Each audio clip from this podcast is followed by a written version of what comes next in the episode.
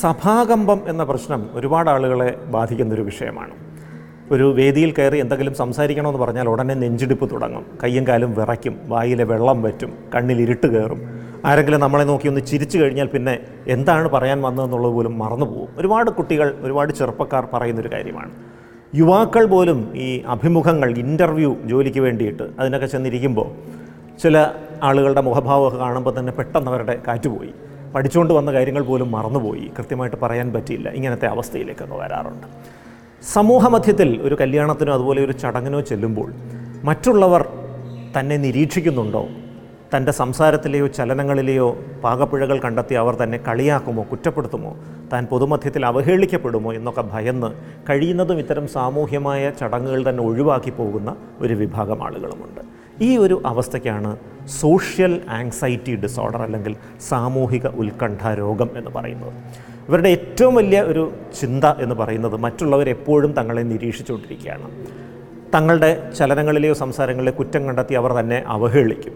അങ്ങനെ പൊതുമധ്യത്തിൽ താൻ അപമാനിക്കപ്പെടും. ഇങ്ങനെ ഭയന്നാണ് ഇവർ പോകാതിരിക്കുന്നത്. പലപ്പോഴും ഈ കല്യാണങ്ങൾക്കൊക്കെ പോകുമ്പോൾ ഈ ഭക്ഷണം കഴിക്കുന്ന സമയത്ത് വീഡിയോ ക്യാമറ വരും. അപ്പോൾ ചില ആളുകളെ ശ്രദ്ധിച്ചാൽ അറിയാം ഈ വീഡിയോ ക്യാമറ അടുത്തെത്തുമ്പോൾ കഴിക്കാൻ വേണ്ടി എന്തെങ്കിലുമൊക്കെ എടുത്ത് വെച്ചിരിക്കുകയായിരിക്കും. ഉടനെ അതെല്ലാം താത്തു വെച്ച് ക്യാമറ പോകുന്നതുവരെ ഇങ്ങനെ മാന്യമായിട്ടിരിക്കും. ഈ വീഡിയോ ക്യാമറയിൽ താൻ ഭക്ഷണം കഴിക്കുന്നത് ചിത്രീകരിക്കപ്പെട്ടാൽ മറ്റുള്ളവർ അത് കണ്ട് തന്നെ കളിയാക്കുമോ എന്നൊക്കെയാണ് ഇവർ ചിന്തിക്കുന്നത്. പലപ്പോഴും അങ്ങനെ സംഭവിക്കാറില്ല എന്നുള്ളതാണ് സത്യം. പൊതുസ്ഥലത്തുള്ള ഒരു മൂത്രമൊഴിക്കുന്ന ഒരു സ്ഥലത്ത് ചെന്നാൽ അവിടെ വെച്ച് മൂത്രമൊഴിക്കാൻ ബുദ്ധിമുട്ട് അങ്ങനെയുള്ള പ്രയാസങ്ങളും ഇവർക്ക് വരാറുണ്ട്. അപ്പോൾ ഇത് തലച്ചോറിലുള്ള ചില രാസവസ്തുക്കൾ പ്രധാനമായിട്ട് ഗാബ സെറട്ടോണിൻ എന്ന രാസവസ്തുക്കളുടെ അളവ് കുറയുന്ന ഒരു അവസ്ഥ ഈ കുട്ടികളിൽ ഈ വ്യക്തികളിൽ കാണാറുണ്ട്. പലപ്പോഴും കുട്ടിക്കാലത്ത് തന്നെ ഇത് തുടങ്ങാറുണ്ട്. കൗമാരത്തിലാണത് ശക്തി പ്രാപിക്കുന്നത്. യൗവനത്തിലേക്ക് അത് തുടരാനും സാധ്യതയുണ്ട്. ഇത് പരിഹരിക്കാനായിട്ട് വളരെ എളുപ്പമായിട്ടുള്ള ചില മാർഗങ്ങളുണ്ട്. ഏറ്റവും ലളിതമായിട്ടുള്ളൊരു മനഃശാസ്ത്ര ചികിത്സയാണ് സിസ്റ്റമാറ്റിക് ഡീസെൻസിറ്റൈസേഷൻ. സിസ്റ്റമാറ്റിക് ഡീസെൻസിറ്റൈസേഷൻ എന്ന് പറഞ്ഞാൽ ആദ്യത്തെ മൂന്നാഴ്ച ഇവരെ ചില റിലാക്സേഷൻ വ്യായാമങ്ങൾ പരിശീലിപ്പിക്കുന്നു. ദീർഘശ്വസന വ്യായാമങ്ങളോ പ്രോഗ്രസീവ് മസിൽ റിലാക്സേഷനോ പോലെയുള്ള വ്യായാമങ്ങൾ. അത് കഴിഞ്ഞിട്ട് ഇവർക്ക് ഏറ്റവും കൂടുതൽ ഉത്കണ്ഠ ഉണ്ടാക്കുന്ന പത്ത് സാമൂഹ്യ സാഹചര്യങ്ങൾ ഇവരോട് എഴുതാൻ പറയും. ഒന്നാമത്തേത് ഏറ്റവും തീവ്രമായ ഉത്കണ്ഠ ഉണ്ടാക്കുന്ന സാഹചര്യമായിരിക്കാം. പത്താമത്തേത് താരതമ്യേന കുറവുള്ളത്. ഇത് ഓരോന്നോരോന്നായിട്ട് ഇവരെ പരിചയപ്പെടുത്തണം. ഈ പത്താമത്തെ സാഹചര്യം ആദ്യത്തെ ആഴ്ച ഇവരെ പരിചയപ്പെടുത്തും. പത്താമത്തെ സാഹചര്യമായിട്ട് ഇവർ എഴുതിയത് സഹപാഠിയായ നല്ല സുഹൃത്തായ ഒരു വ്യക്തിയോട് ഒപ്പം ഇരുന്ന് എന്തെങ്കിലും ഒരു പൊതുവിഷയത്തെക്കുറിച്ച് സംസാരിക്കുക അല്ലെങ്കിൽ കണ്ട ഒരു സിനിമയെക്കുറിച്ച് വിശ വിശകലനം ചെയ്യുക. ഇതായിരിക്കാം അയാൾക്ക് ഈ പത്ത് സാഹചര്യങ്ങൾ പത്താമതായിട്ട്.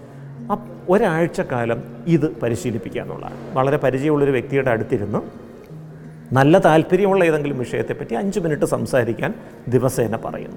അത് ഒരാഴ്ച ചെയ്ത് കുഴപ്പമൊന്നുമില്ലാന്ന് ബോധ്യപ്പെട്ടാൽ പിന്നെ ഒൻപതാമത്തെ സാഹചര്യത്തിലേക്ക് പോകും അങ്ങനെ ഓരോ ആഴ്ച തോറും ആ തീവ്രത കൂട്ടിക്കൂട്ടി കൊണ്ടുവന്ന് ഒടുവിൽ പത്താഴ്ച കൊണ്ട് ഈ ഉത്കണ്ഠ ഉണ്ടാക്കുന്ന എല്ലാ സാഹചര്യങ്ങളുമായിട്ട് പൊരുത്തപ്പെടാൻ ഇവരെ പരിശീലിപ്പിക്കുകയാണ് ഇതുവഴി സംഭവിക്കുന്നത്. ചില വ്യക്തികൾക്ക് ഇതിനിടയിൽ തീവ്രമായ ഉത്കണ്ഠ വരും. ഈ പരിശീലനം നടത്തുന്നതിനിടയിൽ തന്നെ അവരുടെ നെഞ്ചിടിപ്പ് കൂടും. വായിൽ വെള്ളം വറ്റും സംസാരിക്കാൻ പറ്റാതെ വരും തലകറങ്ങി വീഴുന്നു എന്നൊക്കെ വരും. ഇങ്ങനത്തെ ഒരു അവസ്ഥയിലേക്ക് വന്നാൽ മരുന്നുകളുടെ സഹായം കൂടെ വേണ്ടി വരും. തലച്ചോറിലെ ഗാബ എന്ന രാസവസ്തുവിനെ ക്രമീകരിക്കാൻ സഹായിക്കുന്ന മരുന്നുകൾ ഉപയോഗിച്ചാൽ ആ ഉത്കണ്ഠ നിയന്ത്രിക്കാൻ സാധിക്കും. അതേ തുടർന്ന് ഇവർക്ക് തുടർന്നുള്ള പരിശീലനങ്ങളോട് നന്നായിട്ട് സഹകരിക്കാൻ സാധിക്കും. ആ പരിശീലനങ്ങൾ വഴി ഇവരെ പൂർണമായിട്ട് മോചിപ്പിച്ചെടുക്കാൻ സാധിക്കും. പലപ്പോഴും ഈ കൗമാരത്തിന്റെ തുടക്കത്തിൽ തന്നെ ഇത്തരം ലക്ഷണങ്ങൾ കാണിക്കുമെങ്കിലും അത് വെച്ചുകൊണ്ടിരിക്കുന്ന ഒരു രീതി നമ്മുടെ നാട്ടിലുണ്ട്. കൃത്യസമയത്ത് അതിന് വേണ്ട ഇടപെടലുകൾ നൽകില്ല. എന്നാൽ തുടക്കത്തിൽ തന്നെ ഇത് കണ്ടെത്തി ചികിത്സിച്ചു കഴിഞ്ഞാൽ പലപ്പോഴും വളരെ വേഗം ഇത് പൂർണമായിട്ട് ഭേദപ്പെടുത്തിയെടുക്കാൻ സാധിക്കാറുണ്ട്. വൈകുന്തോറും കൂടുതൽ കാലം ചികിത്സ വേണ്ടുന്ന അവസ്ഥയിലേക്ക് എത്തിച്ചേരുന്നതായിട്ടാണ് കണ്ടുവരുന്നത്.